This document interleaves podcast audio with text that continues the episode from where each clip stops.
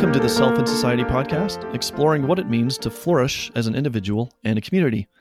This is your host, Ari Armstrong. Music by Jordan Smith, cjsclassical.com.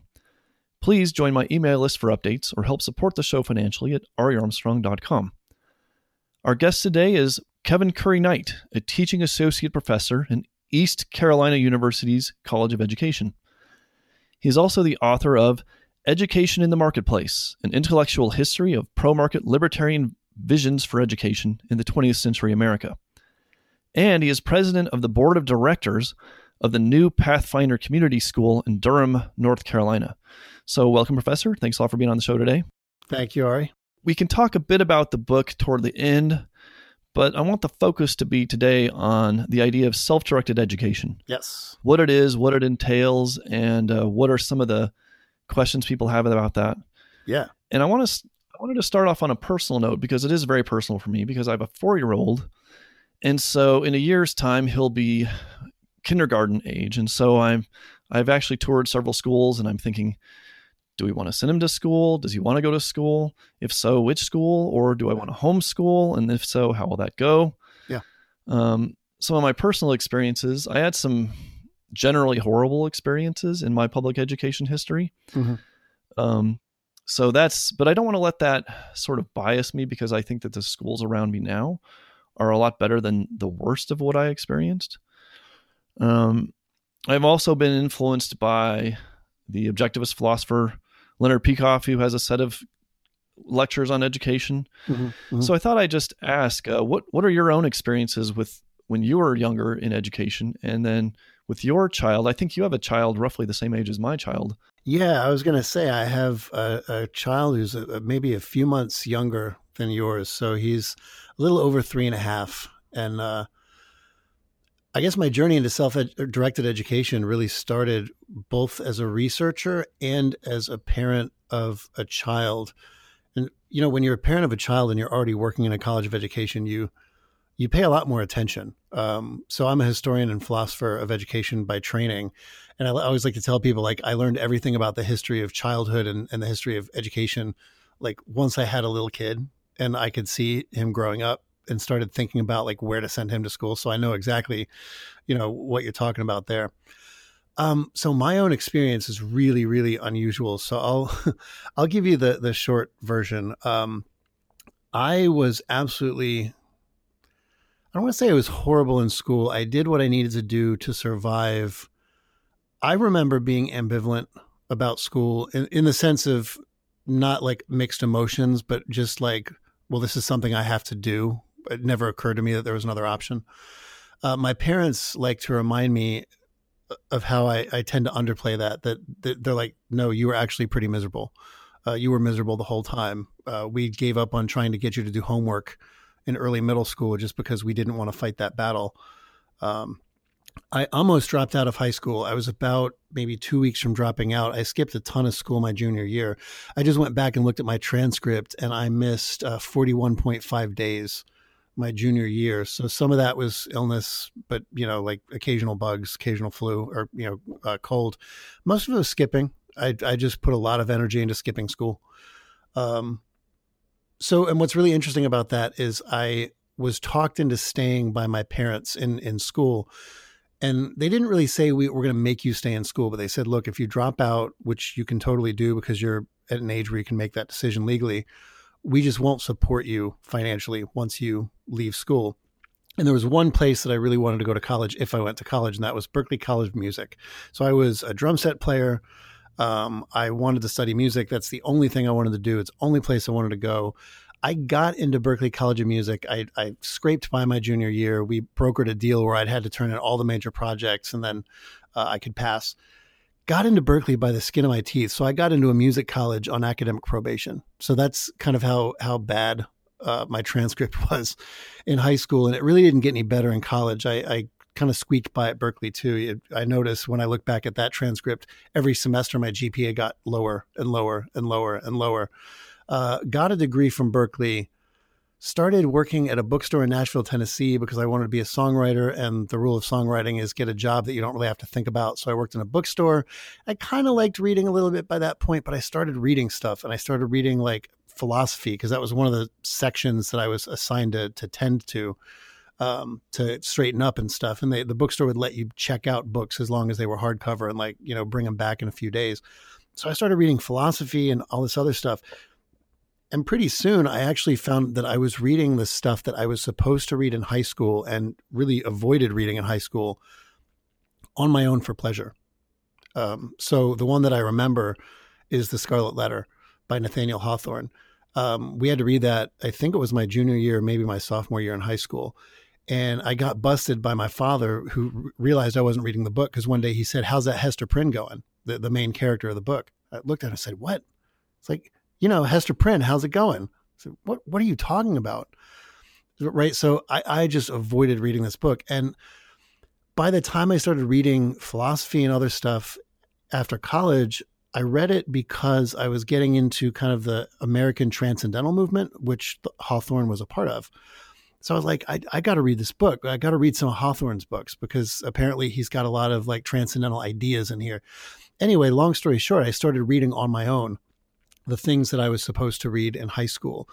And then, you know, the kid who almost dropped out uh, of high school ended up getting two master's degrees and a PhD. So that's that's my story. That's really interesting. So that contrasts with me a bit because I don't I feel like my high school was better than some of my previous years. But I feel like I felt like I would treated it like a game. Like I'm going to get yeah. good grades because that's what you're supposed to do. That's right. But I didn't feel like that my goal was actually learning or doing something that was enjoyable to me. But I did that on the side. So I feel like I learned a lot on my own Yep. So, you know, I read, I was reading Milton Friedman back then and ah, yeah. Ayn Rand yeah. and such. So I feel like I learned a lot during that time of my life, just not in the school environment. But I didn't feel, I, didn't, I wasn't sort of rebellious like you maybe were. I sort of thought, okay, I'm going to play the game and, and get good grades and so on. It's not an uncommon experience when I talk to people about, you know, the learning that you do on your own versus learning you do in school. And I ask them questions about it. It's a lot of folks kind of say the same thing. I've heard people say it like, um, I did school so that I could so that I could get, like I got school out of the way so I could go learn stuff. and that's that's an odd like turn of phrase, but I've heard that a few times and it's interesting. Yeah, and and part of me wonders, and well, and I think it's actually true, right? Was I overly conformist in certain ways and taking certain things more seriously than I should have, like grades, when I could have spent even more time doing other stuff, even if my grades suffered a bit. Mm. So I'm I don't know, I it's it's all water under the bridge at this point. Right. There's actually sociological literature. This was actually literature that I stumbled across when I started thinking about self directed education. There's a fair amount of sociological literature that indicates that a good number of students see school as a game, as that sort of game. Like here are the hurdles that I have to go through, and they're basically testing me to see how I can, how well I go through these hurdles. Um, different people call it different things. So there's a researcher named Denise Pope uh, she calls it doing school because she uh, wrote a book where she followed successful high school students um, just to see like what separated them from other kids. Like, did they have superior memories? Did they um, have better note taking skills? And what she found is that they quote unquote do school. I believe one of the students gave her that phrase, uh, like, I'm doing school. Um, they, you know, kind of strategize how to allocate their time to maximize their their output for the least input. Uh, you know all that stuff. Um, other people call it strategic learning. Um, there's a book uh, by Susan Blum, uh, who is an anthropologist, and she studied how college students experience school. And her book that that's the result of that research is called uh, "I I love I I love learning. I hate school." And that was actually a quote from one of the students that that she uh, was interviewing. Said, you know, I love learning. I do learning. I learn all the time outside of school, um, and I'm involved in all these things, but I hate school. Well, that's kind of depressing. Um, and I guess that's why we're, I guess that's why we're having this discussion. That's, because, that's why we're talking. yeah, right. because I mean, I think that a lot of people, I think that what you just described resonates with a lot of people in terms of what's kind of going on. Yeah. So let's start with a basic question. Yeah. What is self-directed education? Yeah, it's self-directed education is probably best seen on a spectrum. So imagine a spectrum with two poles and one pole is um, te- you could call it teacher directed education, and the other pole is self directed education. So the idea is, you know, most of our education is controlled from outside of us. We don't have the locus of control. The teacher or school or curriculum or whatever it is decides what we're going to learn. It decides generally how we're going to learn it. It decides how long we have to learn it. It decides how we're going to demonstrate mastery of it, things like that. Self directed education or self directed learning is basically going towards that other pole, finding ways to, to bring the locus of control to the learner. So instead of the teacher deciding what it is you're going to learn, the learner decides what it is I'm going to learn. Instead of the teacher deciding, well, how long should you have to learn this? The learner decides, how long am I going to spend on this? Um, instead of the teacher saying, well, how am I going to demonstrate, how are you going to demonstrate mastery and how, how should I monitor your progress? The learner is now in charge of like, okay, well, how do I know that I'm progressing on this? So there are a lot of ways to bring choice into into learning and it's not even one spectrum it's a variety of spectra. So um, you know there are schools conventional schools that give students control over certain things. Um, like i'm going to tell you what you have to learn but i'm not going to tell you how you have to learn it. Here's a whole bunch of ways you could learn it and i'll help you learn it. Some some teachers decide i'm not going to tell you how you demonstrate progress. Like you could take a test you could write an essay you could do an audio thing you could have a conversation with me. Um, so it's not even one spectrum. Um, but usually when people talk about self-directed learning so when someone like peter gray or myself uh, talk about self-directed learning we're talking about as much of the locus of control as possible is on the student to control as many aspects of their learning as is possible so i was going to spring this question on you toward the end but i want to i want to bring this up now yeah spring it on because okay. because we're talking Sounds about sneaky. i like i like the idea of this of it being on a spectrum Yeah. but i want to kind of try to drill down on how much control does a student actually have? Mhm. So clearly, no one thinks that it's a good idea just to put a kid in a blank room and say, "Oh, figure out what you want to do in life," Right. and then l- close the door behind them, Right. and they're all alone with nothing. And so, an adult is necessarily very active in forming the environment in which the children lives and, and operates. Mhm. So even at a quote self-directed school, there'll be like a playground and like a room with books and a room with games and so on. And so the implicit or explicit message from adults seems to be okay, you're a self directed learner, quote, and that means you're going to do, you're going to pick from this range of activities. You're going to go play on the playground or read a book or do one of these games or pick one of these projects. Right. And so go ahead and do that. And so, in a sense, it's self directed, but in another sense, the adults are setting the entire context for what the student is confronting or the child is confronting, let's say. Right. And, and you could envision a, a, a school that's totally different from that, in which they are also saying it's self-directed, but there's just many different. There's there's a whole totally different set of options available to the child. Yeah. So what are your what is your what are your thoughts about what is it?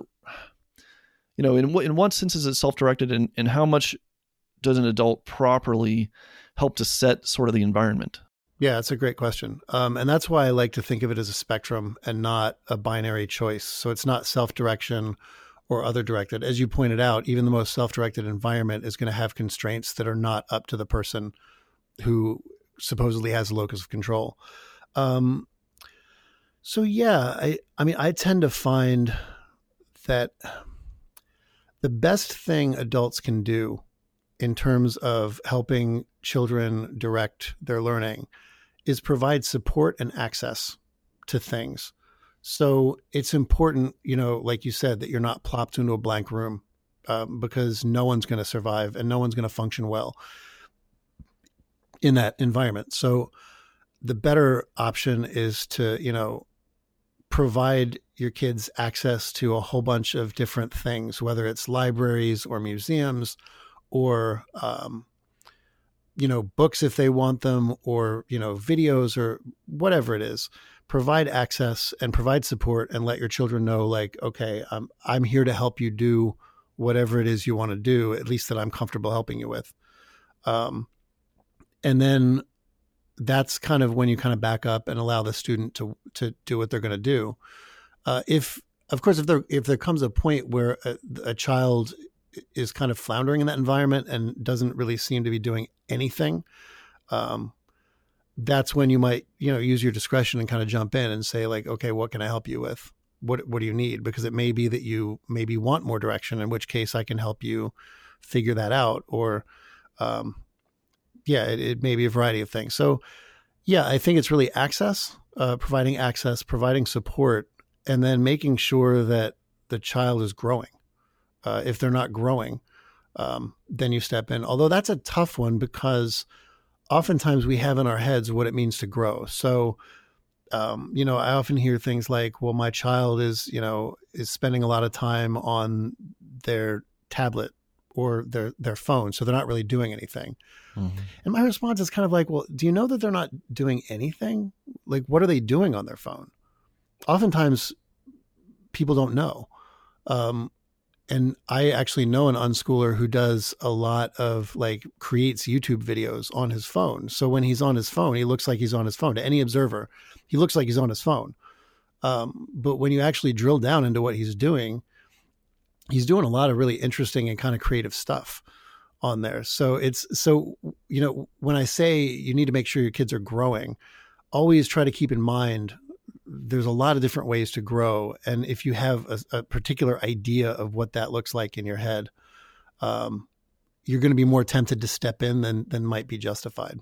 Well, it seems like there needs to be at least one adult who genuinely has a child's interests in mind and is and genuinely has a sense of what is in- interesting to the child. Mm-hmm. So for example, there's a big difference between you know watching educational videos or playing games that have some educational value on a tablet versus just getting sucked into the YouTube hole of watching video after video of, you know, God knows what. I mean, you know, I think there's some really quality content, but I think there's also some junk. Mm-hmm. And so it seems like you're allowing some room for an adult to say, to at least provide some nudges yeah. along the lines of, hey, you know, is this really in your long term interest to do this? Or in adult terms, we would say, look, at this point, at some point, just watching videos day hour after hour, day after day, it starts to look like something like an addiction. Mm-hmm. Um, but at the same time, like my son watched, he was homesick a couple weeks ago, and he watched several hours of this program called Mystery Doug. Mm-hmm. And I let him do it because he seemed to be enjoying it and learning things. And then he explained to my wife how Ceres is a dwarf planet in the asteroid belt between Mars and Jupiter. And it's like, okay, most adults don't know that, so that's kind of interesting. That's the hard thing is that there's there's a really really blurry line between the types of videos and you know activities that have no learning value at all, which I think is actually smaller than we would give it credit, uh, and stuff that actually does have some value, although it's hidden if you're looking only for school kind of value. Um, I don't know if that that makes sense, but you know, yeah, there's there's a lot of videos that don't contain any math or any history or you know any reading or any science. I don't I don't know if that means that they're devoid of learning experiences. It really depends on how broadly you want to kind of think about learning experiences and in my in my own experience within self-directed learning communities uh, we have a much more elastic view of what could count as a learning experience we also have uh, a lot of folks kind of have this tolerance for the idea of I don't really know in advance what my son or daughter is going to learn from. So I will I will err on the side of letting them do it because I don't know what's going to happen. I don't know how it's going to turn out. I guess my default is to think if my kid seems really intrigued and energized by something, he's probably getting something important out of it. That's right. Which seems to be different from oh, he just seems kind of bored and lethargic, but he's just doing something as sort of habituated. Yeah, yeah, and you can usually tell the difference. Okay, okay. This is I'm. This is making me uh, very comfortable in terms of yeah. This kind of resonating with me. So here's a quote from an article from one of your essays. You say, "But what if they just waste their time playing video games all day? But what if they really don't know what is best for themselves? But what if they just do stuff that is easy and never challenge themselves?" And so maybe you could just say a few more I mean, this is what we've been talking about, but yeah, what do you what are your usual yeah. answers to parents who bring you these objections? Hearing you read that brings a tear to my eye, Ari. It's it's it never fails to move me.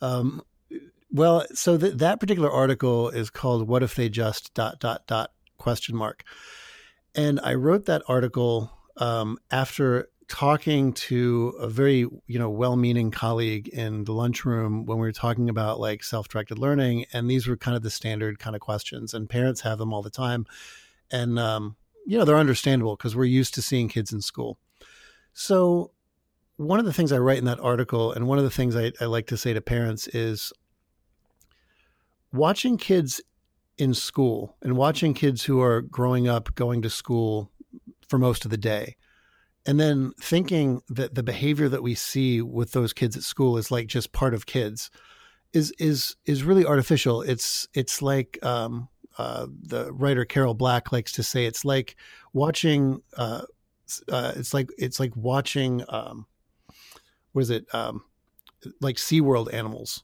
and thinking that the behavior at SeaWorld is just part of the animal and not animal plus SeaWorld.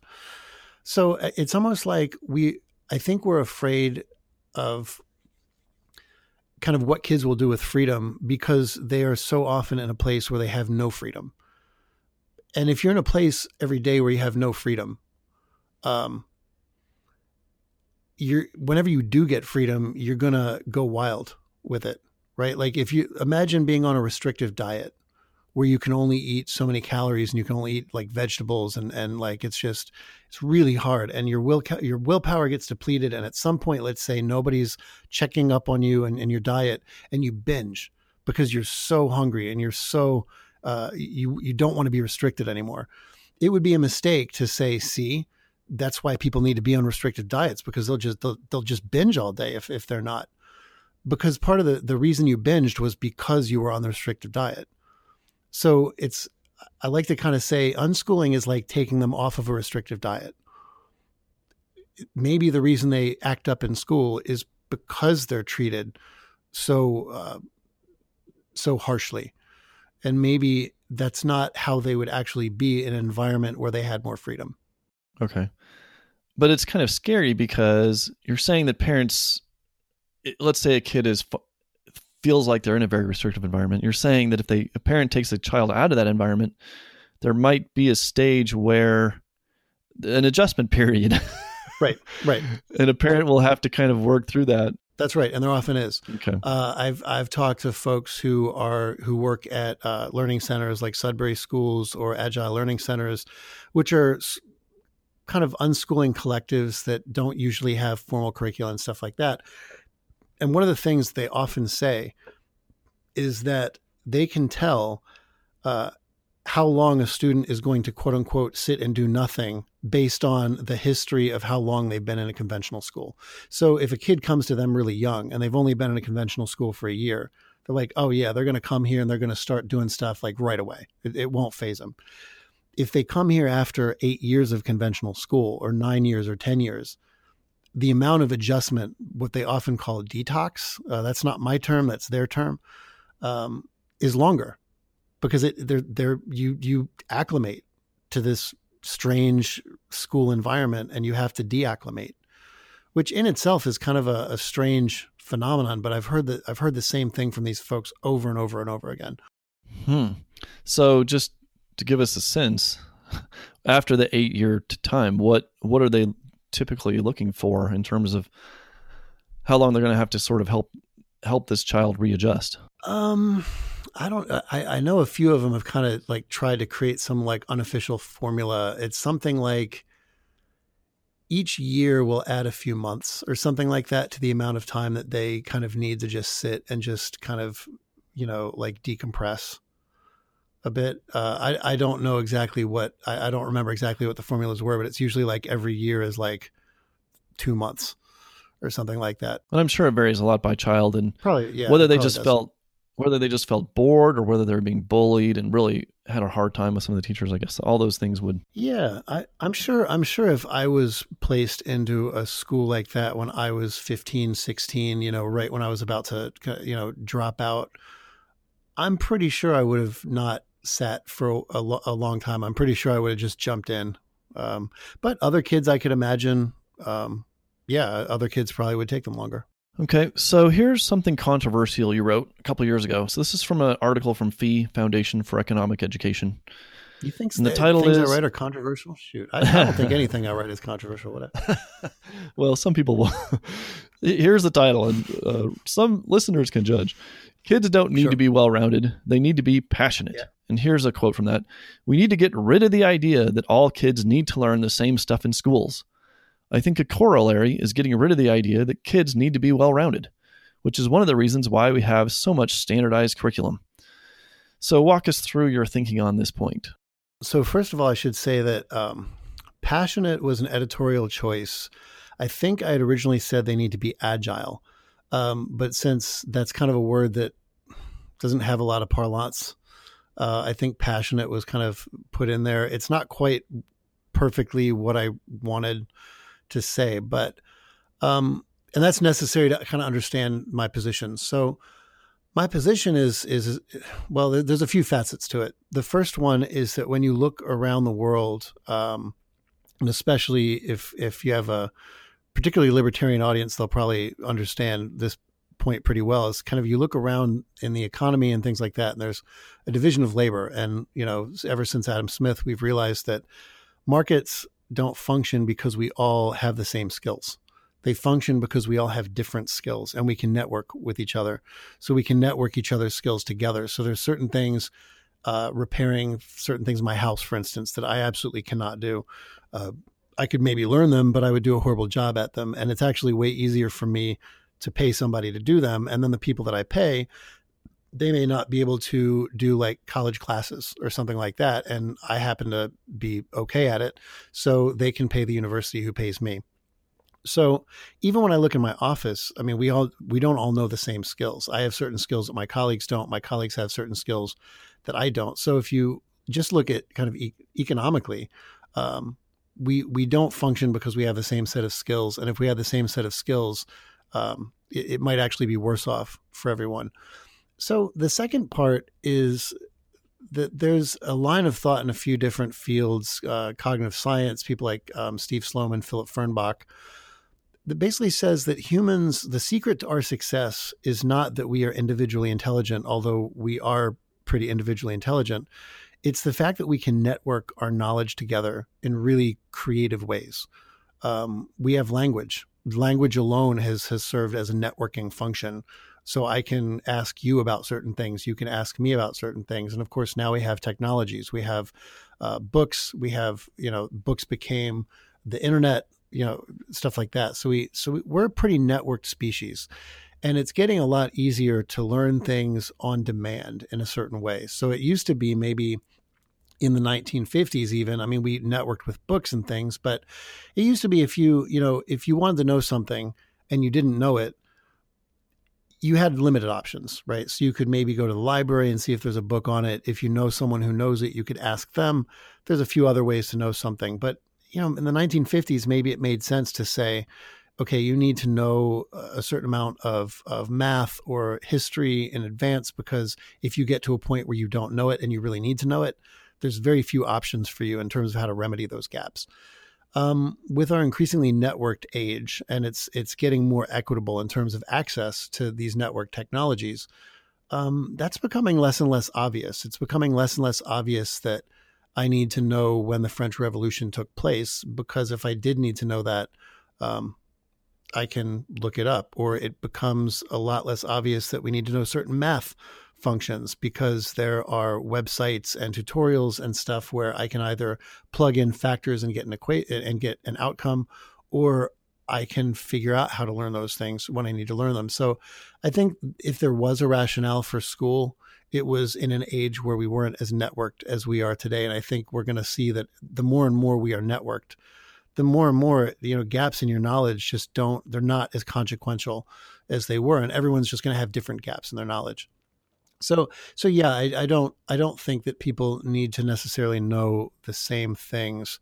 Uh, and that's interesting because 10 years ago i completely disagreed with my position today i was really convinced by people like E.D. hirsch who said we all need to be on the same page as a culture we all have to have this common body of knowledge um, I guess I've grown a lot more to think of culture as this kind of pluralistic thing where everyone, it's kind of like, you know, you have certain things in common with different people, but you don't have certain things in common with other people. And it's more pluralistic.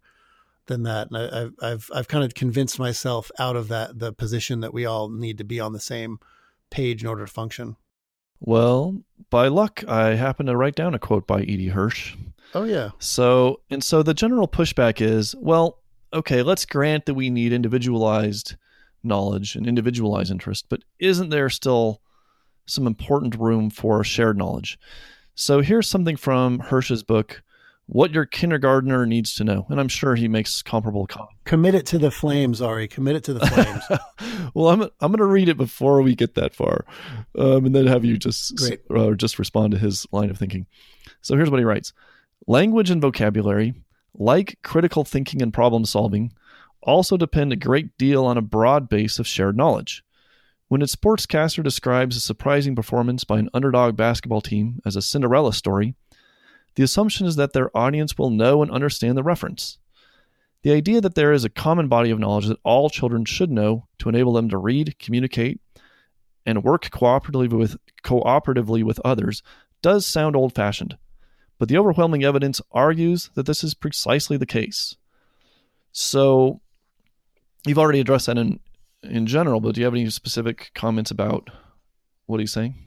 Yeah, and it's interesting because again, ten years ago, I was on the opposite side of what I'll be arguing right now, and I was on Hirsch's side. Um, but the more I thought about it, the more I think Hirsch gets several things wrong about how culture works.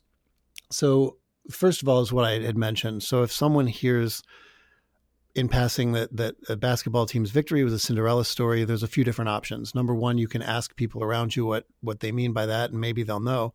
You can look it up online if you don't want to ask your friends um, or you could just kind of piece together the context clues. Okay, wow, it was a really great come from behind victory. Nobody thought they were going to win. I guess that's what it means.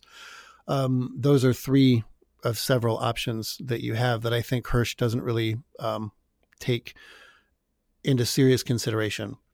So the second thing that Hirsch, I think, underestimates is that he paints a false dichotomy in a lot of his works between um, we either know completely different things or we're all forced to learn the same thing, then that there's no middle ground there. But there is a middle ground because my son knows a fairly conventional standard English. He knows a lot of, you know, he knows what a vampire is. He knows all these things. That's kind of a shared body of knowledge he has. And yet he wasn't forced to learn those things. The fact that it's common knowledge itself should mean that you will pick it up in the course of living a common life. So no one forced him to learn what vampires are. He picked it up from watching TV shows and stuff like that and hearing people talk about vampires when it's close to Halloween. Um, so I think that E.D. Hirsch sees these common cultural things as something that needs to be forced on people. When I almost see it the other way around, um, the fact that it is common knowledge itself should mean that people will pick it up in due course. And if they don't pick it up, and they do need to be forced, then you really have to wonder how how common that knowledge is. If I can go through years of my life without learning what a Cinderella story is, that seems to me like it's a pretty strong argument in favor of the idea of Cinderella as a cultural reference not being common knowledge.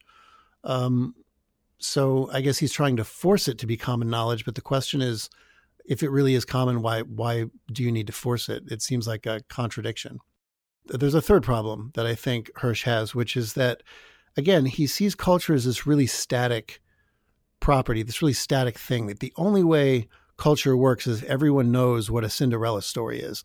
Uh, somehow culture can't work if we don't share certain things in common with everybody. And I guess the way I see culture is a lot more pluralistically. There are certain things that maybe we'll all learn in common that because they truly are common. Uh, like I said before, we don't need to force those things. There are other things that may not be common to everyone, but a lot of people will know. And there may be other things that is uh, are much more diverse. So for every Cinderella story reference that Hirsch can come up with, I can come up with another reference of another thing that an author might reference that we could argue is common knowledge, and we could, we could generate a list of of tens of thousands of things you could run across, and we could all um, use a Hirschian argument to say, well, that someone might write that, and if you if if they write that, we all need to understand it. So that's common knowledge. I mean, we would come up with uh, a really lengthy curriculum that way. That's a great point. And implicit in what you're saying seems to be the idea that there's a certain elitism in Hirsch's approach. Like oh, it's common knowledge, but we're the ones who decide what is the real common knowledge that you really need to know. And all this other stuff we're just going to kind of ignore. Well, I, I, I didn't watch Game of Thrones. I'm one of the few people who, who didn't watch Game of Thrones. But one of the things I did notice is that because it's kind of a historical thing and it references historical categories, weapons and, and, and terms and things like that, um, people were watching this show and learning a lot of things that you could have argued should have been common knowledge, but somehow it didn't prevent people from watching the show and from Game of Thrones from becoming a hit show. And I honestly, I think with with just a little bit of sarcasm that if E.D. Hirsch saw that phenomenon, he would have been mystified by it. Well, it's sort of interesting that that some of these shows sort of compel people to look back at some of the history, and like Harry Potter, people would look up what the references mean. Yes. And, yes. and Yes. uh, I was even looking the other day. There's this video on YouTube. It has like two million hits, uh, explaining how uh, the Jedi Force in Star Wars has something to do with Buddhist philosophy, and Hmm, and right. so I guess maybe you could look at it as these pop, these newer pop works are sort of, insofar as they are referencing other works, are encouraging people to go look that up on their own, and they're perfectly usually able to do that. Yeah. Th- well, this is the other thing that's really interesting is that, you know, school curriculum is premised on the idea that you can know 12 years out what people are going to need to know once they graduate.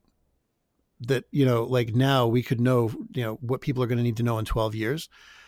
Um, and that's especially with a really quite rapidly changing world. Uh, I, I, I don't think that's tenable anymore.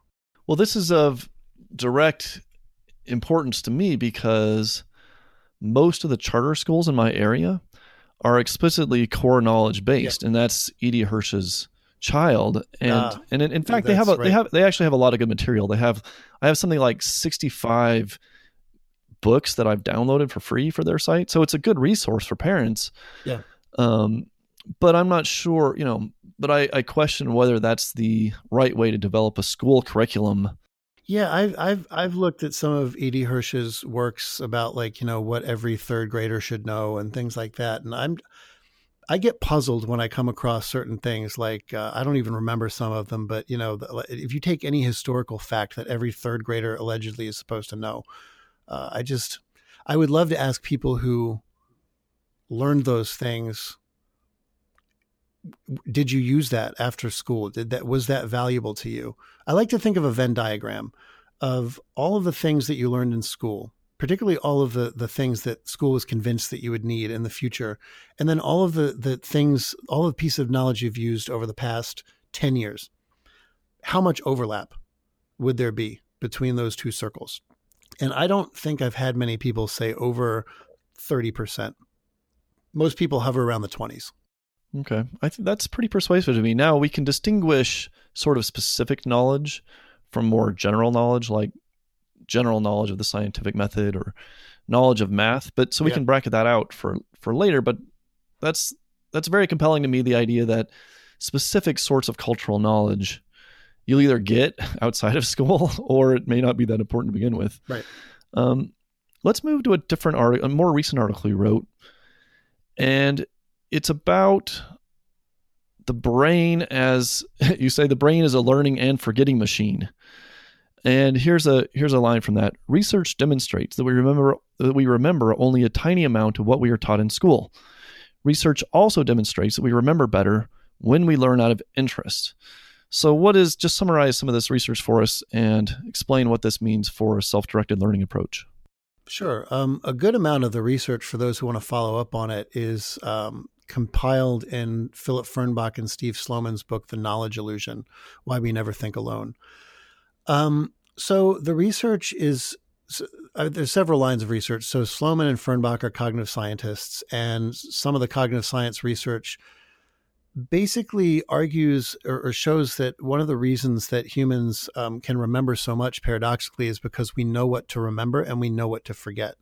Um, we learn main ideas, we learn where to access information, and we forget the rest. As soon as we feel like we have access to something, we usually forget whatever that something is because we know that we can access it later. And the brain kind of does this subconsciously. Um, if you think about, you know, stuff that you learned in history class, in middle school and high school, you might remember the core ideas, but you probably don't remember a lot of the details. And uh, in some sense, the argument is that's deliberate on the part of your brain, that your brain just knows kind of how to do do that stuff. Um, there's other research in the field of education where they've done such things as they've gone into classrooms uh, and basically given the same test or a very similar test to people a year after they took their final exams. And predictably, the amount that you retain, even if even those people who scored very well on their first final exams, um, remember very little bit a year later.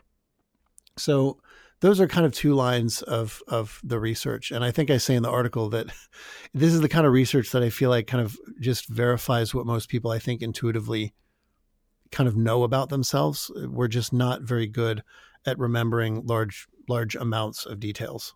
Well i guess one point of pushback is to say well that's probably true but if you find that you need to go back and actually know something in more detail, it's a it's a lot easier the second time to go through and yeah. kind of piece that back together than it is to learn it the first time. So maybe we have sort of like we build up this well of ability to sure. piece together important information when we need it, even though it wouldn't be reflected on a test because it's not immediately ready, ready, ready available. Yeah. But if I if right. I look at a book or something like I could I could if I read a book once and it's hard, then a year later I'll probably forget most of it, but I can go back and put all those pieces back together very quickly.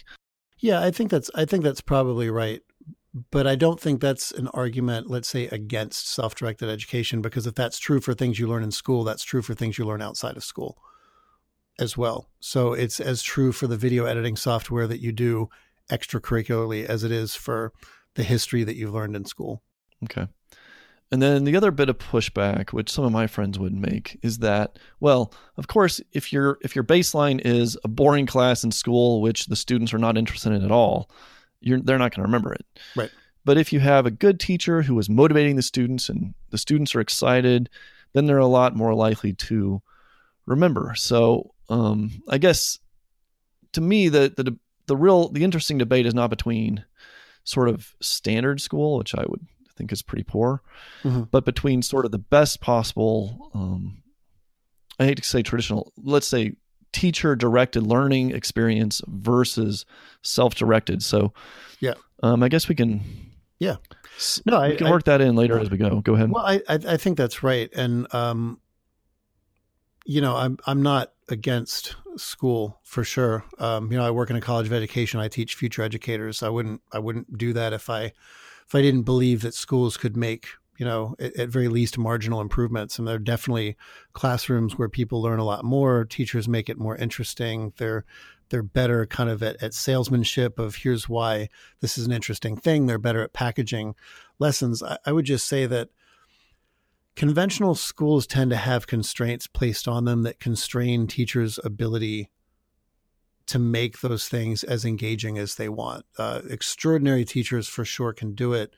Um, but, you know, things like just basic curricular things. Um, every study I've ever seen on interest and and learning outcomes shows a positive relationship. The more a student is interested in what they're doing, the more they're going to do it, or or the the the more their learning outcomes are going to uh, be better. They're going to be they're going to retain it longer. They're going to retain more of it. They're they're going to push through challenges and stuff like that. So the problem with conventional schooling is that you know curriculum is fairly set in stone. So teachers are very limited in the amount of freedom, let's say, they can give students to choose what they're going to do. So one of the common refrains that we hear in education a lot is, you know, for teachers is to, you know, tailor your lessons to your students' interests and I'm definitely not against that idea.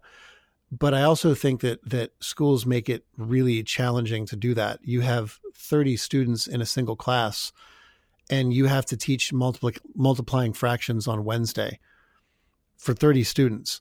So it's really unrealistic to expect that teachers are going to be able to mold a single lesson on multiplying fractions to every student's interests.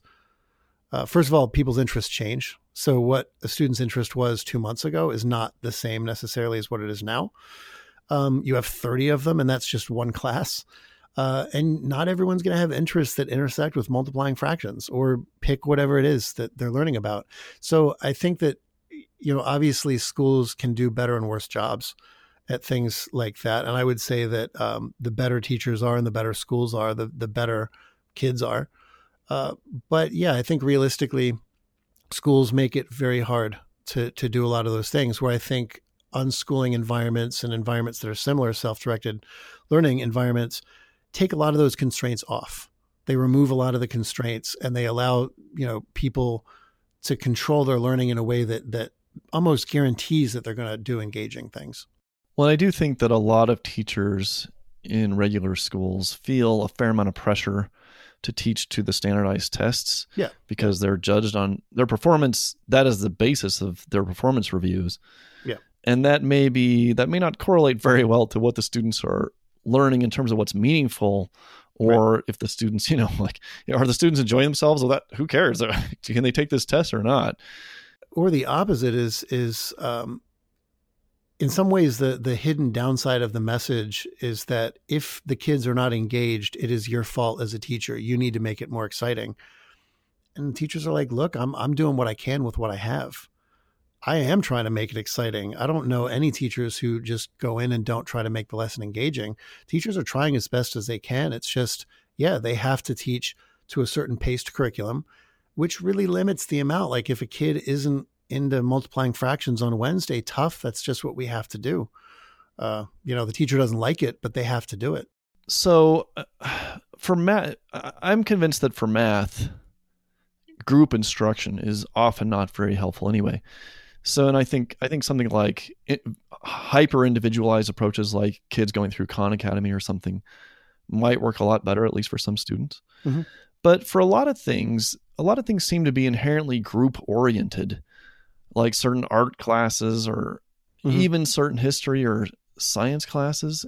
Um, so at a certain point, I mean, it's not just like you walk into a building and you can take any class you want at any time um, on any subject because it just doesn't work. Right. I mean, there just aren't enough people to do that. I mean, and so the fact is that any given student and parent, you have a certain number of classes that are available, and so it's kind of binary. You can take this class now or not. So you know, like my my kid is in dance class. Right. This is um, just through the local community center. And so, you know, I wanted to get his input, mm-hmm. and he seemed to want to do dance, so we did dance. But on a given day, there's there's a motivational issue because on a given day he might say, "I don't want to go to dance class." I'm like, "Hey, we signed up and you agreed to go to dance class. And we paid for it, so let's go to dance class." Mm, yeah. But but the other thing is, it's like, you know, it's not like th- there's one kind of dance class, and is and a given student may not be as interested on a given day and this is the case not just for dance but for any any kind of class. So yeah. I don't know. I'm i'm just trying to work myself around the point that that at some point you know you just have to decide we're going to do this this course or this class or engage in this process. Even if you're in a quote self-directed learning school right? Right. You're going to have to go to the teacher and yeah. say hey we want to read this book but then you're kind of committing to that. Yeah yeah.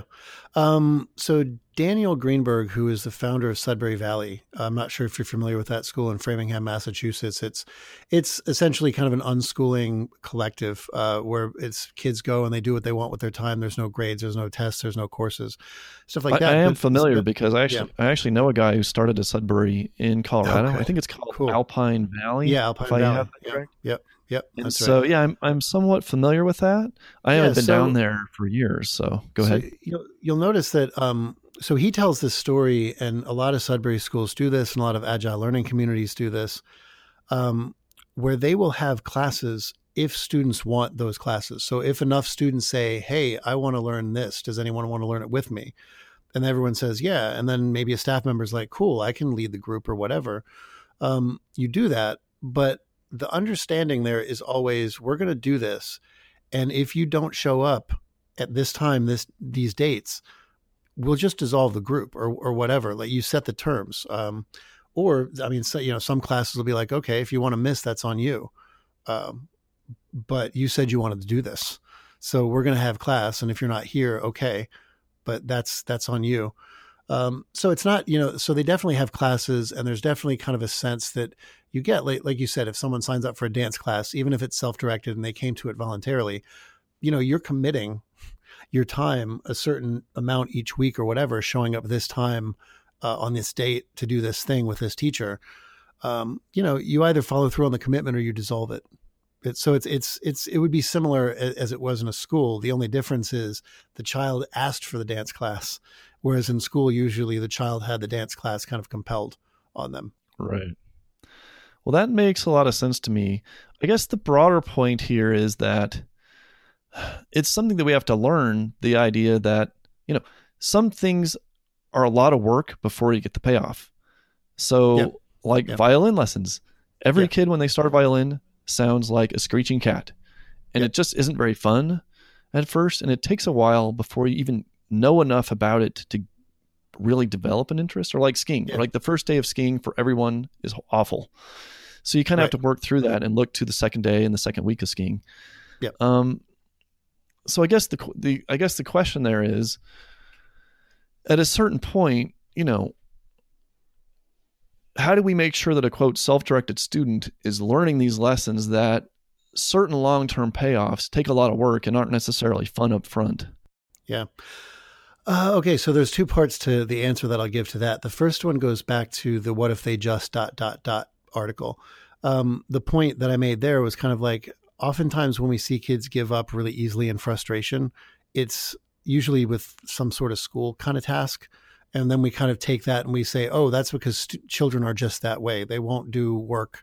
They won't, you know, realize long-term payoffs. They're short-term thinkers and stuff like that. And my tendency is to say, well, what if it's the kid plus school?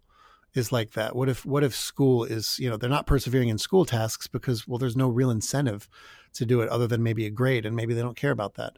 Um, but the other that leads into the other part of the the answer that I'll give. I've I've talked to a lot of unschoolers and I've read a lot of accounts of people who learn outside of school environments, and uh, I know this is you know a collection of anecdotes, but in all of these cases, these kids find something or many things that they develop passions for. And once you develop a passion for something, you want to get better at it. You want to do more. Um, the more you're interested and engaged and passionate about something, the more likely you are to persevere through challenges. I'm pretty sure your listeners can think of hard things they do that they don't really have to do, they just kind of want to do. Uh, so it, it, could be, um, you know, reading really complicated like classic novels, or it could be, you know, I I play, you know, uh, you know, fr- like uh, you know, like frisbee golf or something, and I want to get better at that or whatever it is. So uh, I'll, I'll, take this opportunity to plug a, a, podcast that my colleague Gina Riley and I are, are working on launching, called Learning by Living, where we actually talk to people who learned outside of conventional school environments about how they learned and about kind of how they spent their time if they didn't go to school. And today we just interviewed our first guest, uh, who is a professional classical guitar player and he never went to school until college. And he found guitar, and I think he said the seventh grade or like seventh gradish area, if you were to put grades on it. And he loved it so much that he just kept practicing and practicing and practicing. Uh, he got a formal teacher because he wanted to advance himself. He ended up going to a Berklee College of Music um, summer program, and then you know getting like an undergraduate degree in in in uh, you know music and and it just kind of illustrates the point that you know learning guitar to a professional level, especially classical guitar, is not an easy task, uh, and no one made him do it. He, no one said you have to do this, but he did it, and he did it because he was passionate about it, and he wanted to do it. So I guess my response is is oftentimes when you see people not persevering through challenges and thinking short term and kind of giving up and not developing that what we call a growth mindset um, it's often because they're not passionate about the particular thing. And if they are passionate about it, you'll see that they will kind of be willing to persevere through challenges um, in a pretty astounding way. Okay. Yeah, that rings true. Now, some careers, like let's take a doctor, like a medical doctor or a scientist. So these are the kinds of careers that require quite a specific and yet um, very wide and broad base of knowledge. I mean, you, you really do have to know quite a lot of science, especially anatomy, to go into being a medical doctor. And it really does take a lot of years of very intensive study. And so at a certain point, I mean, I'm wondering, I guess the question that I'm trying to work on is at some point does the self-directed approach kind of merge into the traditional school approach because at some point a kid who wants to become a doctor might decide look i really need to take a lot of math in high school. I really need to take all the science courses chemistry physics and so on anatomy so that i can provide myself with a background for this. And so you, can you envision a case where there's a student who is basically doing what we think of uh, oh, what's the term when the, with the super controlling parents? They're basically behaving as though that's who their parents were but they're doing it more because they understand that they actually want to be a doctor someday yeah and that that happens um, it's not i wouldn't say it's common but it's not uncommon for someone in a self-directed learning environment to choose formal classes at some point um, especially when they find something they really want to do. So the the person we interviewed today for the podcast um, decided at some point I need professional lessons, and decided even at a further point I need to do a certificate program in a formal institution because that's the way to kind of take me further. Um, so you know, self-directed education it's it's a misleading term in the sense that it sounds like like the learner is just kind of doing everything themselves. And really what it's about is the learner is doing things voluntarily. So I don't think self directed learning is incompatible with formal schooling as long as the formal schooling is chosen and as long as the learner realizes that I can choose out of this if it doesn't serve my purposes. But you'll definitely find, you know, there are def- definitely stories of folks who, you know, are self directed learners. And at some point, they're like, you know what? I want to go to school.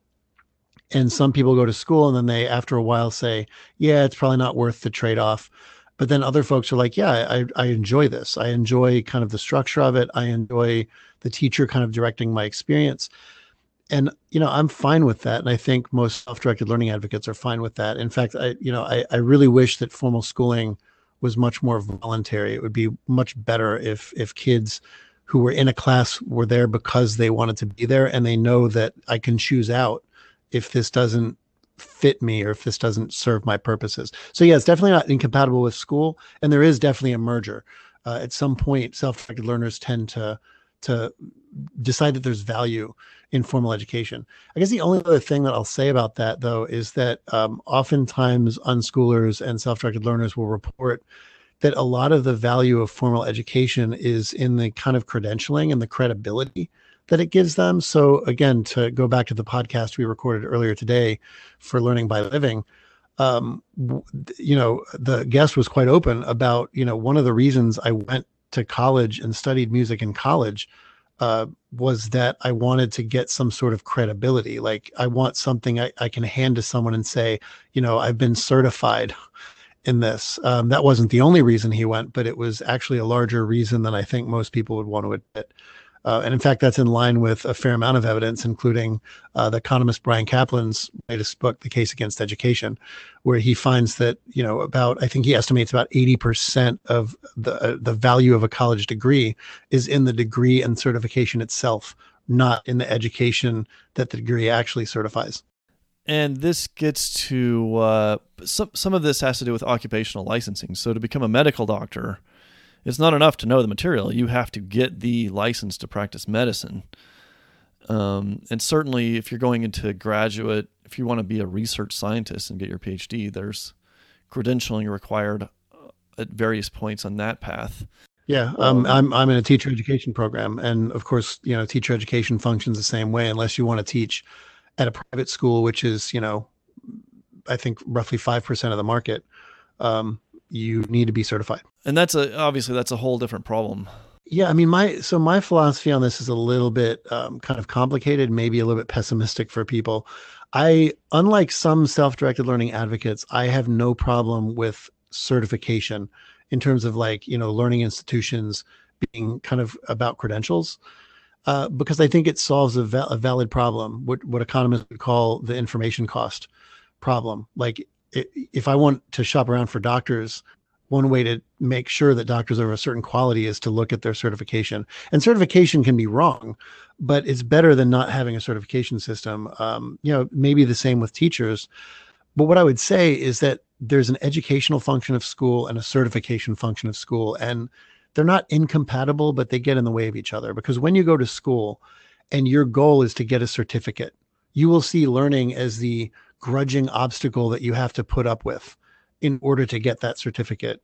So if the goal of education or the goal of schooling is to learn, uh, I, I would argue that the credentialing function, as valid as it is, kind of crowds out the learning and it really gets students much more focused on the credential, which goes back to what you were talking about earlier about school being in some ways kind of a game.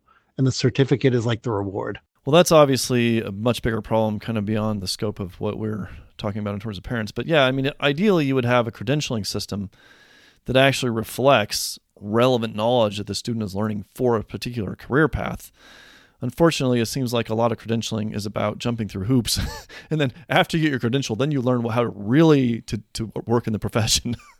yeah, I, I, you know, I'm not, I'm not convinced that you can do that. I'm not convinced that credentialing and learning won't get in the way of each other at some point, because I've, I, I've talked to people. I have friends who are are going through med school or who are recently graduated med school um, and I know from experience working with teachers who get their degree and then go into the system, most of what they learn in school, they learn because they have to demonstrate it for the credential and they learn it in a way where like I'm doing this because I have to get the credential and you kind of promptly forget most of it.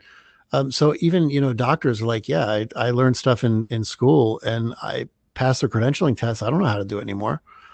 Uh, I did that for the credential um, and these are you know presumably pretty good students and i know teachers kind of often tell the same story like there's the things you have to do for your credential and then you get the credential and just get that out of the way and then you actually learn on the job well let's yeah and that's that's a tough problem but I, I guess at least if the student is sort of aware of his or her goals and how a particular program fits in with those at least he'll be motivated to treat it as it is I mean, at least there's a possi- a better possibility the student will consciously separate out. Well, here here's the stuff that's actually useful for my long term career path. Here's the hurdles I have to jump through in order to get there, and they'll presumably be better at doing both if they are a little bit more aware of that. Yeah, this is what this is what self-directed learners talk about a lot. And again, I've talked to a lot of them. I've read a lot of accounts written by them. Um, and they say that one thing that self directed learning really prepared them for, which was just a hugely valuable life skill, is in some sense learning how to plan out what you need to do to get a goal. So, you know, these are kids who grow up without a school structure telling you, here's the path you need to take. These kids are the ones who grow up and say, I need to figure out for myself what path I need to take and they get very used to doing that. So when you hear about unschoolers and self-directed learners, let's say attending college, and all the data that I've seen indicates that they attend college at at least the same rate as the general population, uh, which is remarkable considering that they don't have that transcript of K-12. Um, the reason they're able to do that is because they can plan out what they need to do to show a particular university that they're college material, even if they don't have a transcript. Uh, so they're like, hey, I called the dean. I, I, just called the dean of the institution because I wanted to sit down and like plan out what I need to do to to show them. So okay, so I need to take the SAT. Great. What do I need to do now to figure out how to do that? Cool. I'll get some books. Um, I'll learn this chapter this week, and then maybe go on to the next chapter. They're really good at budgeting and figuring out what they need to do to get a particular goal. And I think it's precisely because they didn't exist in a school environment that every day told them, here's the next step, here's the next step, here's the next step. The part of it that really appeals to me is a student developing their own ability to plan their own lives and decide what's important to them, and then come up with a plan to achieve what's important to them. That's the part of what you're preaching that really appeals to me in a big way. Um, there's here's a, a practical question on this point. Are you finding that colleges are open to this sort of alternative learning systems that the kids are coming to them with? Yeah, I can't really speak too much to that. I mean, the institution that I'm in, um, I don't really know quite as, uh, too much about their kind of admissions policies with regard to that. But I do know that self-directed learning, both in its unschooling form and even just homeschooling generally, and also you know going to schools like Sudbury Valley or Agile Learning Centers that don't have transcripts and things like that, those are becoming more popular options. And as they become more popular options, colleges have to figure out a way to accommodate them. And from my experience and, and the people I've talked to, there colleges are doing a pretty good job at accommodating them. Um, you know, often what they they will have to do, and it really depends on the state law. Also, um, what they'll often have to do is they'll have to develop a portfolio of things that they've done that are kind of equivalent to like high school classes. So instead of passing certain tests, they have to demonstrate that they have certain competencies in certain areas. So you'll kind of create a portfolio. Um, I, I, think there are also schools and services that are com- that are, that are popping up that help homeschoolers and unschoolers and folks design a portfolio that translates the experiences they've had outside of school into like school credits. As artificial as that sounds, um, you know that's kind of a market that's also coming up. So I think colleges are becoming a bit more receptive to figuring out how to um, take these students. Okay. I wanted to drop back to another one of the articles you wrote. And you talk about how schools treat things like math and science as a quote subject of study as opposed to a skill or a way of thinking. And the title of this article, I'll drop it in the show notes, is Ways of Thinking Not School Subjects. So give us an idea of the problem that you see and what you think is the right way to think about these these subjects. Yeah. So one of the things that I notice, both as um, talking to people in unschooling spaces and trying to convince people who are skeptical, um, is that when people ask things like, "Well, how do they learn math?" That one's pretty a fairly easy sell. I don't want to say easy, but it's easier because you can say, "Well, okay, what are the ways that you use math?" and then we can usually get a list and i'll say well okay but you know what about kids how much time do you think they're going to take before they want to use money or before they need to measure something or before they want to try to cook something or or whatever it is so it's usually pretty easy people say oh yeah okay i can see how they would learn math just by practical application um, the harder ones the one of the reasons i wrote the article was history i often hear history and science a lot so, how are they going to learn science? How are they going to learn history? And what I try to tell people is okay, I try to do the same thing. Like, okay, like history is kind of all around us. It's, it's, your child at some point is going to get to a point where they're fascinated enough by something that they want to know the historical story, the backstory of how it came to be the way it is. That is history. And what I've realized is that when I give that answer, people often look at me as if, like, well, that's not what I mean. I don't mean history as in like the ability to tell a historical story. I mean the stuff you learn in history classes. Like I mean like US history. I mean like the the history of Europe. I mean stuff like that. And in all honesty, my answer to that is I, I can't guarantee that your child will know those things. But you're thinking of history as a subject rather than as a way of thinking. And in theory, the reason we teach history and science is not so that people come out with a whole lot of facts. It's so that they can think historically, create and like evaluate historical stories, or they can think scientifically so they can the way that a scientist would critically think. And that doesn't necessarily involve contra E.D. Hirsch's objections, knowing what the cell organelles are. There's nothing about, you know, thinking scientifically that requires that you know about cell organelles or how to balance a chemical equation, etc. So I guess that's what I mean when I say we should probably be thinking of history and science and math less as subjects and more as ways of thinking. Okay. So as I indicated earlier, I've also been influenced by people like Leonard Peikoff and the people who are inspired or influenced by Ayn Rand's ideas. And their general view on education is something like as follows The goal of education is to help children develop their conceptual capacities with an with an eye toward their personal values. So it shares a lot with the approach that you are that you are advocating in the sense that it's oriented around the child's values but I think objectivists are a lot more eager to say that a real education is content rich and there are certain things that children need to learn to be successful in life. And so, in that respect, they're a little bit more like the core knowledge Hirsch approach. But I just wanted to read you. So, I don't know how familiar you are, you are with this, but there's a documentary about a school out in California called the VanDamme Academy.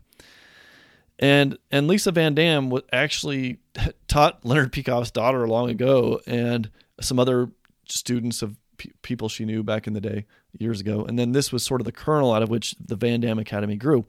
But I just wanted to read to you a line from one of her essays and then have you respond. So the idea is maybe the problem maybe children can learn maybe there can be a curriculum with a content rich education, but the goal is for there to be good teaching and for the teachers to actually motivate the students by emphasizing how this material is relevant to their lives. So anyway, here and then you know, I just I'm, I'm trying to I'm trying to shoot for a compare contrast between that view and and the and your view. So here's something from Van something VanDamme wrote.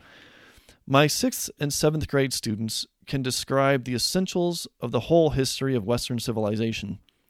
They have read over 40 plays and novels, from Sophocles to Shakespeare to Victor Hugo.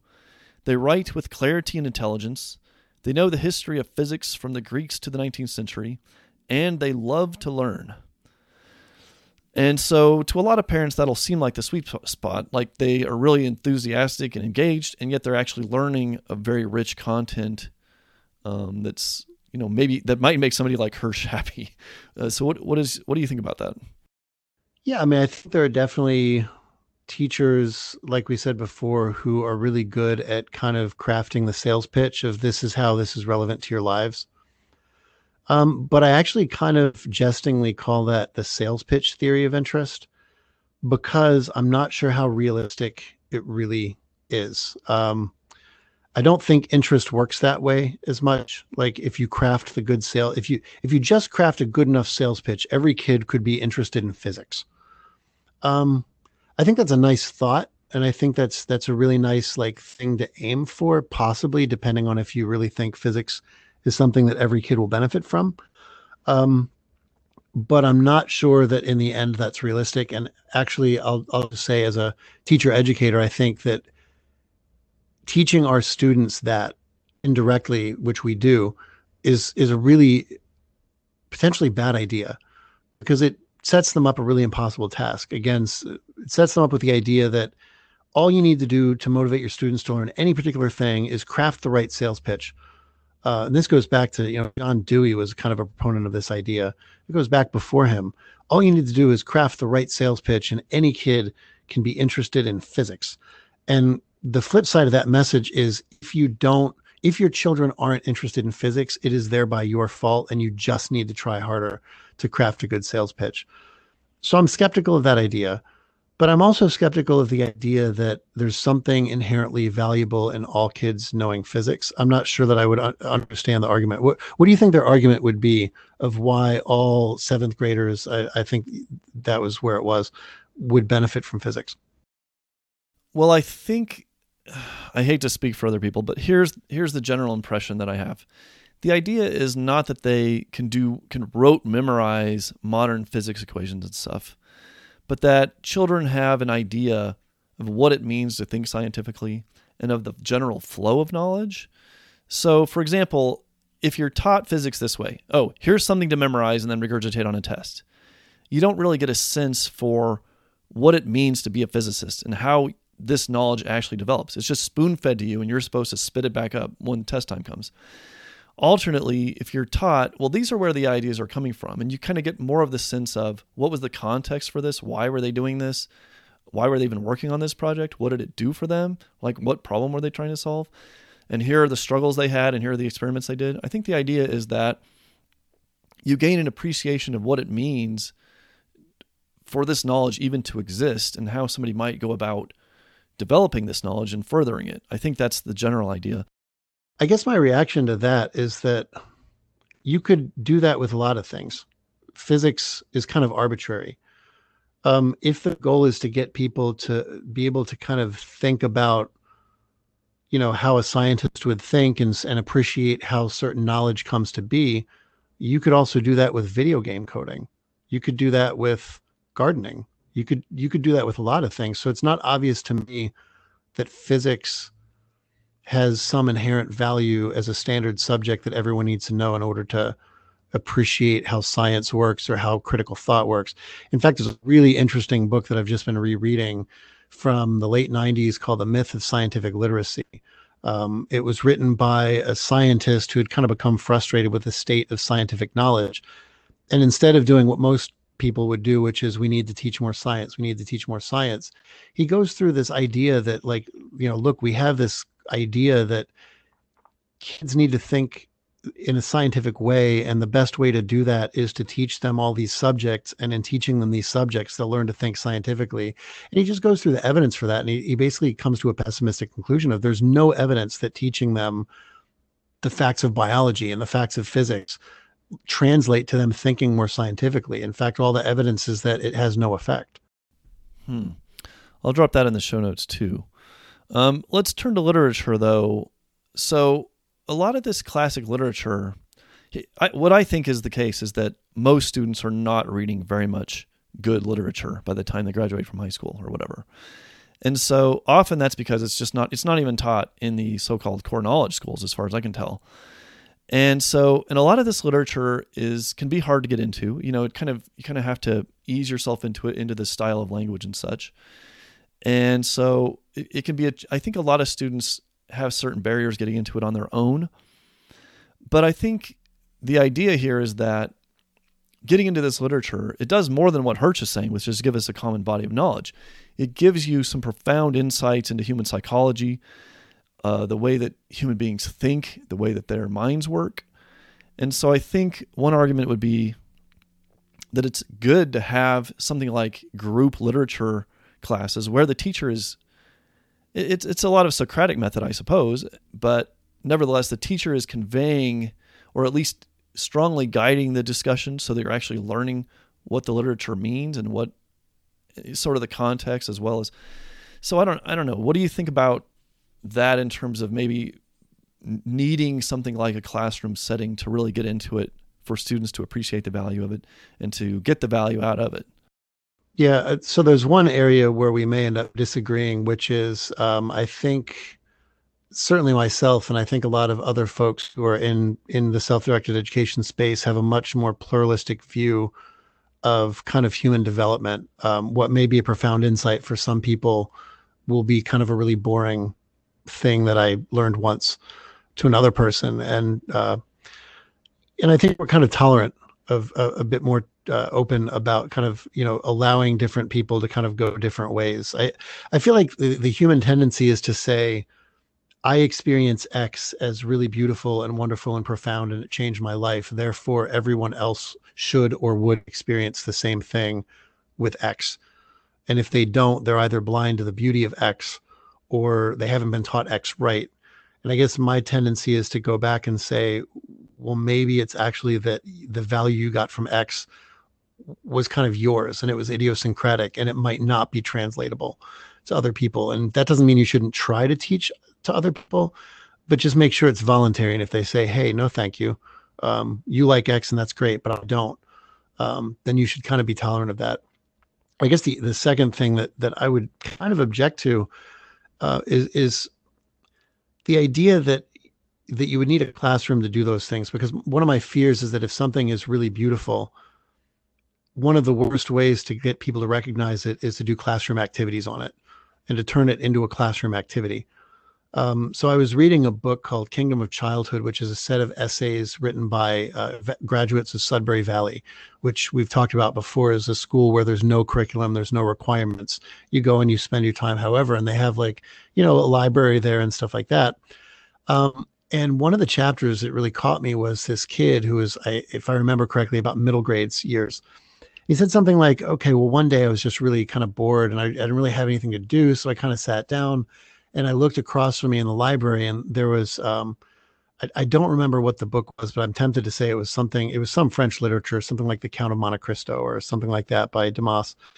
And he said, you know, it really kind of interesting and I didn't really have anything to do. So I, I picked it up I started reading it and oh my gosh, it was fascinating. Like I read for a few hours and then I read other stuff by Dumas and it was just really fascinating. And I'm sitting here thinking, like, you know, what would possess a kid who doesn't have to read The Count of Monte Cristo to read The Count of Monte Cristo? It's a long book. It's it's it's you know it's translated from French, so it's kind of awkward. And um, then it kind of dawned on me that well, for this kid, it wasn't a classroom activity.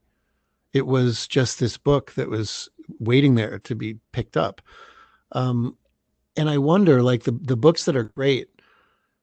One of the paradoxes that I see is we talk about, well, this book is really great, therefore we should force everyone to learn it. And then you think, well, if it's so great, don't you think that people will kind of stumble across it voluntarily and and like we would just culturally keep per, like perpetuating it because it's so great? Because I guess I always want to ask the question: if you think it's so great, why would it have to be forced on everyone? And if it has to be forced on everyone, do you really think it's that great? Um, because you don't seem to have a lot of confidence that people would actually stumble across this generation after generation. I think that rings true. A lot of what you're saying rings true to me. At the same time, it also seems like a lot of people get a lot of value out of just like book clubs. And so I guess what I'm envisioning is something like a book club for kids. And actually, I haven't read this book yet, but I'll mention it. You might be interested. It's it's by a couple named Lawrence and Nancy Goldstone. And their idea they they actually ran a book club not for not just for children but for children and their parents. So the children and the parents would all get together and discuss books. Oh that's great. And it's called deconstructing penguins. It's on my it's on my desk. I just haven't gotten through it yet. But i have the idea that something like this could work great. And it's not just about creating sort of arbitrary you know we're not um, projects about a book but you're actually reading it and exploring it together. And my idea is if you can if you actually get the natural buy-in from students and and adults um, you know, it just might be really nice to share it. And you, you just get a lot you can you can learn from other people things that you might not pick up on yourself. Like oh this this is a reference to something else out in the world that i didn't pick up on. I and then that could spin you in a whole different direction and then you could become obsessed with that thing. And then you yeah absolutely. So i think we actually basically agree. I mean i think we have this similar idea of what a healthy learning looks like um, I'm just I just am still thinking through what this means in terms of, you know, what is the role for adults in interacting with, well, with their own children and with their students if they're in a school environment. Um, and I guess you know that's just something I'll have to keep thinking through. I think it just goes back to what we talked about a little bit earlier, which is I think there's like really kind of three roles. There's number one, making sure that kids have access to to things, and you know hopefully diverse things. Uh, secondly, making sure they have support and they know that you're there for them. So it's definitely not like neglecting your kids or saying, no, figure it out on your own. Like if they ask you a question, be there. And if they don't know you're there for them, make sure they know that you're there for them. And then the third thing is really just watch what happens. And unless if something alarming happens where they don't grow at all, or they're really frustrated with something and they just can't figure something out, uh, figure out where to intervene, but do it very strategically and always with an eye towards I want to let them take the lead. And I will follow them unless there's some really compelling reason why I need to kind of take the lead at some point, maybe for safety reasons or because they don't know yet a certain thing that you need to help them with or something like that. So I want to pivot here in a minute to some of your other projects, but I do have one sort of more practical question about this. Um, you know, a lot of parents, both parents work. Or a lot of parents, both parents would like to work if they can, and some some families are single parent households. And so it's one thing to have a self-directed learner in the context of there's a parent with a very flexible schedule who can kind of facilitate uh, helping the, the student, the child do what he wants to do, take him to classes and so on. And that's that's different than if you just you know, you either have a single parent household or both parents are working. And so when both, let's say uh, parents are just having a time crunch, they basically need to send their kid to school. Um, so, you know, in Colorado, it's a quote cho- choice state where there's a lot of options. I don't know where, what would, what would be your advice to parents who are trying to, trying to do right by their kids, trying to get them in the best situation possible? Um, they want them to thrive. I mean, the, the general goal is they want them to thrive and be successful in life. I mean, what's the general? How do they start out on this path? Well, of course, first, you know, parents and families have to do what's right for them. So if there's a reason why you can't make something like self-directed education work, um, and you need to send your kids to school, even if you'd rather not, um, you know, do that. And you can always kind of build in self-direction outside of school hours and outside of the classroom. But if you're really sold on self-directed education you can't make it work and, and you have to send your kids to school, you might just let your kids know that, hey, you know, you have to go to this place and and take it for what it's worth. Uh, don't put a lot of importance on it. Don't stress everything in school. Um, I think your kid will have a healthier experience in school if if it's not just a hyper important, um, you know, competitive kind of thing. Um, but so there are other options. Um, I had mentioned some schools before, Agile Learning Centers. Uh, there are Sudbury schools. Pathfinder uh, Community School in Durham, North Carolina, is one. Um, I'm on the board of directors of that place. And what those places are, are essentially places where kids kind of collectively get together and they do stuff. So there's no curriculum at these schools, generally speaking, unless unless the school, by common agreement of everyone at the school, wants a curriculum, in which case there'll be classes or something. Um, but most of the kids' time is left free to kind of do what they want to do. So there's often like different rooms they can go into. So there's usually like uh, a kitchen or uh, you know um, there's like an, maybe an art room or there's maybe a, a, video game room or there's you know library or, or whatever and kids are kind of left free to do what they want to do there uh, and there are staff that they're usually not called teachers um, uh, Sudbury usually calls them staff. Pathfinder calls them staff. I think some teachers might call them guides um, or facilitators. So they're not really teachers. The emphasis is on this person is here to help you do what you want to do. Um, the the difficulty with those programs, of course, is that they cost money. Uh, most of the schools offer a sliding scale, so it's not you know here's the tuition. If you can't pay it, move on. It's usually they'll work with you to figure out how can we get your kid here in a way that's financially viable for us, but that we can also uh, take kids who can't pay, let's say, the full amount. So that's always an option. And if you look at those schools, make sure to look at what their sliding scales are, if there are any discounts they offer. Uh, that's a way that, that parents can kind of make it more affordable.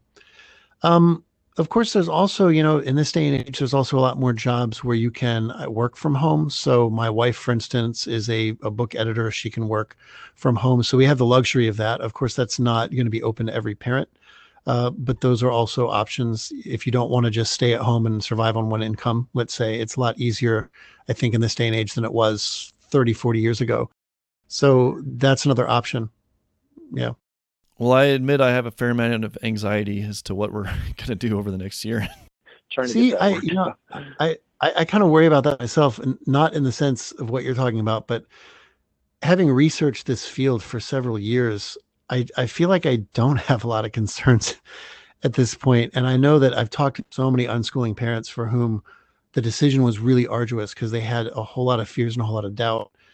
And I feel like I'm in a position, especially as a, as a researcher in a college of education, I, I have a pretty privileged position to be able to access a lot of the data. And I talk to a lot of unschoolers as part of my work.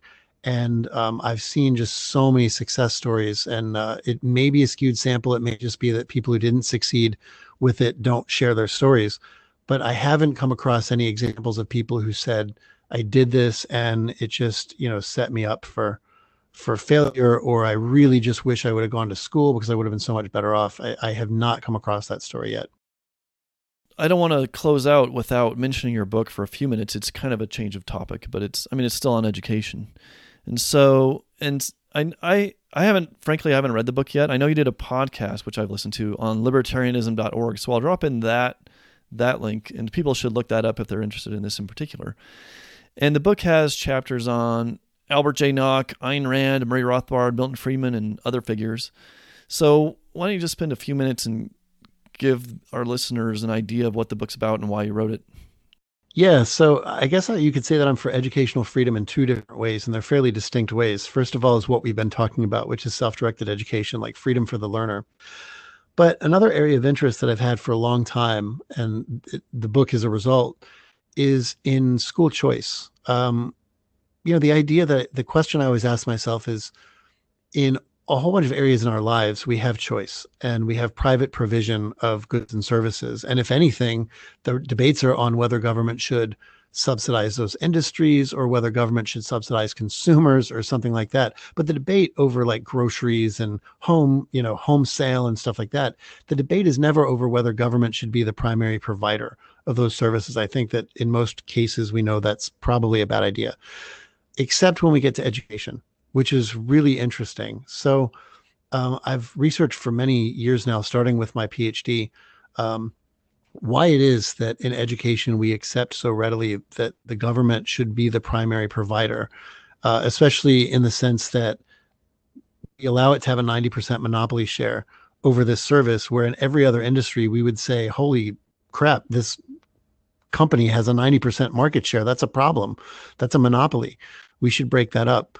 Um, so the book is essentially looking at how libertarians and particularly pro market people, advocates like Milton Friedman, Ayn Rand, have argued through the 20th century for pro market ideas in education. And so each of the thinkers in the book kind of argues a slightly different rationale for choice in education. So Ayn Rand appeals a lot to natural rights over, you know, controlling your child's education. And Milton Friedman is much more utilitarian. He says, you know, markets lead to the best outcomes. And this is as true for groceries as it is for education. Um, Albert J. Nock is is is uh, you, you, know much more uh, about you know government is just bad at everything it does. Why would we expect it to be different regarding education? So it's really a, a book kind of fleshing out how each of these market libertarian thinkers are are all pro market and they're all pro choice, but they're they have very different arguments for why uh, education should be left to markets rather than public provision. Okay. Uh, tell us, you mentioned that you're doing your own podcast on education. Tell us how to find that. And I'll drop your main academic, your main page on the show notes. And but tell us anything, any other way that is a good idea, good way for people to follow your work. Well, it's so new that we just recorded literally our, our second episode today. So we actually don't have the podcast up yet. But in the next several weeks, and, and maybe by the time this, this podcast here is out, uh, we should have a, uh, a, a, page. We you know we plan on putting it into iTunes and some other places. Uh, you know, Google Google Play uh, podcasts and stuff like that. And the podcast that we have, Gina Riley, who's a researcher at Hunter College, and myself, we're both really interested in self-directed education, and we decided to do a podcast called Learning by Living. That each episode will be interviewing someone new who has experience with learning outside of school. So we're going to try to focus on grown people who who didn't go through the schooling process and how they learned. But we might also have people on who let's say run self-directed learning centers and they can talk about how the kids there learn different things. And we really want to get stories out there because it's so foreign a concept to most people as we are kind of steeped in a school culture that you know bringing these stories out and showing these stories and yes kids can learn to read without school and they often they do on a regular basis. Kids can learn math and they can learn science and they can become a classical guitarist who has a graduate degree uh, without school. Um, we just feel like those stories need to be told and those stories need to be kind of amplified because we don't hear a lot of them. So by the time this podcast airs hopefully uh, we'll have it up and i can give you kind of the platform Okay. Well, I'll drop that in, even if it's after the fact. I'll drop that in the show the show page. Well, thanks a lot. I I know it's been taking a lot of your time, but thanks a lot for being on the show. there's a lot to think about, and certainly a lot for me to explore further and think about. Uh, but I do appreciate your time. Oh yeah, sure. It was great. Thank you. This has been the Self and Society podcast. Our guest has been Kevin Currie-Knight. For more, please see ariarmstrong.com.